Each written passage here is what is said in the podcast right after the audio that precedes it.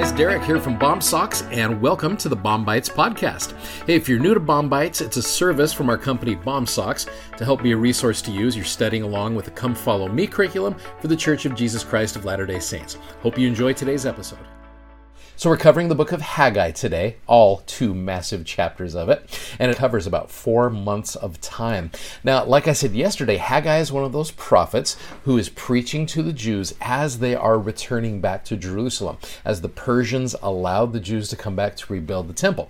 You can only imagine being one of the uh, original, one of the, the guys who, maybe the older ones, who get to come back in and they get to see the temple and they get to see what has happened to it, but they get an opportunity to rebuild build. Now, as you go there, there's probably a lot of distractions. Let me show you what I mean by that with Haggai chapter 1. Now, the chapter heading says Haggai exhorts the people to build the temple. Now, you go down to verse number 2, it says, Thus speaketh the Lord of hosts, saying, This people, meaning the Jews who are coming back there, say, the time is not come. The time that the Lord's house should be built. It's like, hey, there's other things that we could be doing here. You can imagine seeing your own house or seeing other places. You're just like, um, we're going to hold off on that for a minute because I want to do that.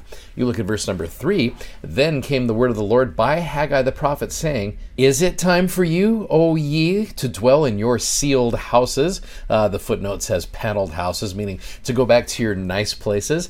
And this house, meaning the temple, lie waste. Now therefore, thus saith the Lord of hosts, three of the most powerful words in the Old Testament.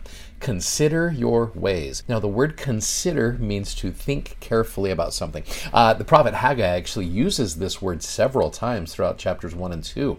Um, so, consider your ways. Think about this. Think carefully about this. Verse 6 You've sown much and you bring in little. You eat, but ye have not enough. Ye drink, but ye are not filled with drink. Ye clothe you, but there is none warm. And he that earneth wages, earneth wages to put it into a bag with holes. Thus saith the Lord of hosts, consider your ways. So again, you're working and you're doing all of these things, but you are neglecting the temple in your life. There's probably a message for you and I there, right? You're doing all of these things. You're keeping yourself so busy to the point where the temple is not a part of your life. Verse number 8 Go up to the mountain and bring wood and build the house, and I will take pleasure in it, and I will be glorified, saith the Lord. Now, the great thing about this, you go to verse number 12, it says that this people obeyed the voice of the Lord their God and the words of Haggai the prophet, as the Lord their God had sent them, and the people did fear before the Lord, or they reverenced him and they were willing to do it. Then spake Haggai the Lord's messenger in the Lord's message unto the people, saying, I am with you, saith the Lord.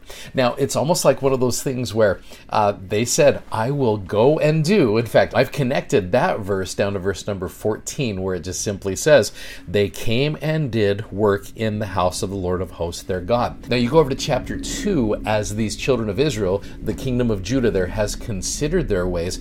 Look and see what happened here. You go to verse number 3 who is left among you that saw this house in her first glory? I can just imagine them looking at the temple. And how do you see it now? Is it not in your eyes in comparison of it as nothing? And I bet it was discouraging to be able to just look at the temple and be like, oh, this is discouraging to be able to see it in ruins. Verse number four. Yet now be strong, O Zerubbabel. He's one that apparently was one of the big builders of the temple. Uh, saith the Lord, and be strong. You go midway through that verse. Be strong, all ye people of the land, saith the Lord, and work for I am with you, saith the Lord of hosts. According to the word that I covenanted with you, that ye came up out of Egypt, so my spirit remaineth among you. You remember how I covenanted with you back as you were coming out of Egypt? That covenant is still there. So, bottom line with all of this, as I talked yesterday about how when you and I are trying to build things and what happens in our lives is we get a little distracted, right? We start something, we're like, this is awesome. But then we get distracted. You go into Jerusalem, you see the temple, and you're like, the temple needs to be, re- oh, hey, look at that and you get distracted. We do that all the time. I do that all the time. You and I all have the same 24 hours in a day. When you think about it, I have the same 24 hours a day that Russell M. Nelson has. I would submit to you that that wonderful man is probably in the temple. Not even probably. He's in the temple more often than I am. I try to make it as much as I can, but also, like you and I, all of us, I get distracted at times and we get we get busy with other things. Maybe that's why President Nelson in one of our recent conferences, I think it was back in October, He pled with us. And it's interesting to see when President Nelson uses the word, I plead with you. Look what he says here. My brothers and sisters, I plead with you to make time for the Lord. Make your own spiritual foundation firm and able to stand the test of time by doing those things that will allow the Holy Ghost to be with you always. Nothing invites the Spirit more than fixing your focus on Jesus Christ. Talk of Christ, rejoice in Christ, feast upon the words of Christ. Press forward with steadfastness in Christ. Make your Sabbath a delight as you worship Him. Partake of the sacrament and keep His day holy. And then he says, Please make time for the Lord in His holy house. Nothing will strengthen your spiritual foundation like temple service and temple worship.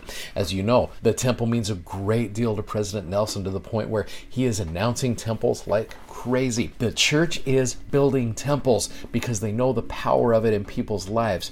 And so I think the message here is we, and you and I, consider our ways when it comes to the building of the temple in our own lives. And as we do that, we will find that we have that time. If we can push away some of those other distractions and focus on the temple. I know for me, if I put it on my calendar, I am more apt to go. And so that's the thing is consider your ways. I'm not going to try to tell you the number of times to go. I think it's different for every person. But as you consider your ways, you let the Holy Ghost do what he does so well let him be the one that encourages you and invites you to do what you need to do in the temple. And I hope that we will all consider our ways when it comes to the building of the temple in our own lives, and the Lord is going to help us with it. I know that is true. If you'd like to check out our video that goes with today's podcast, you can find us on YouTube, Instagram, and Facebook by simply searching BOMSOCKS. That's B O M S O C K S. And be sure to check out our amazingly comfortable gospel themed socks at bomsocks.com. Thanks for listening and hope you'll join us again for more episodes of BOM-BITES. Godspeed and have a great day.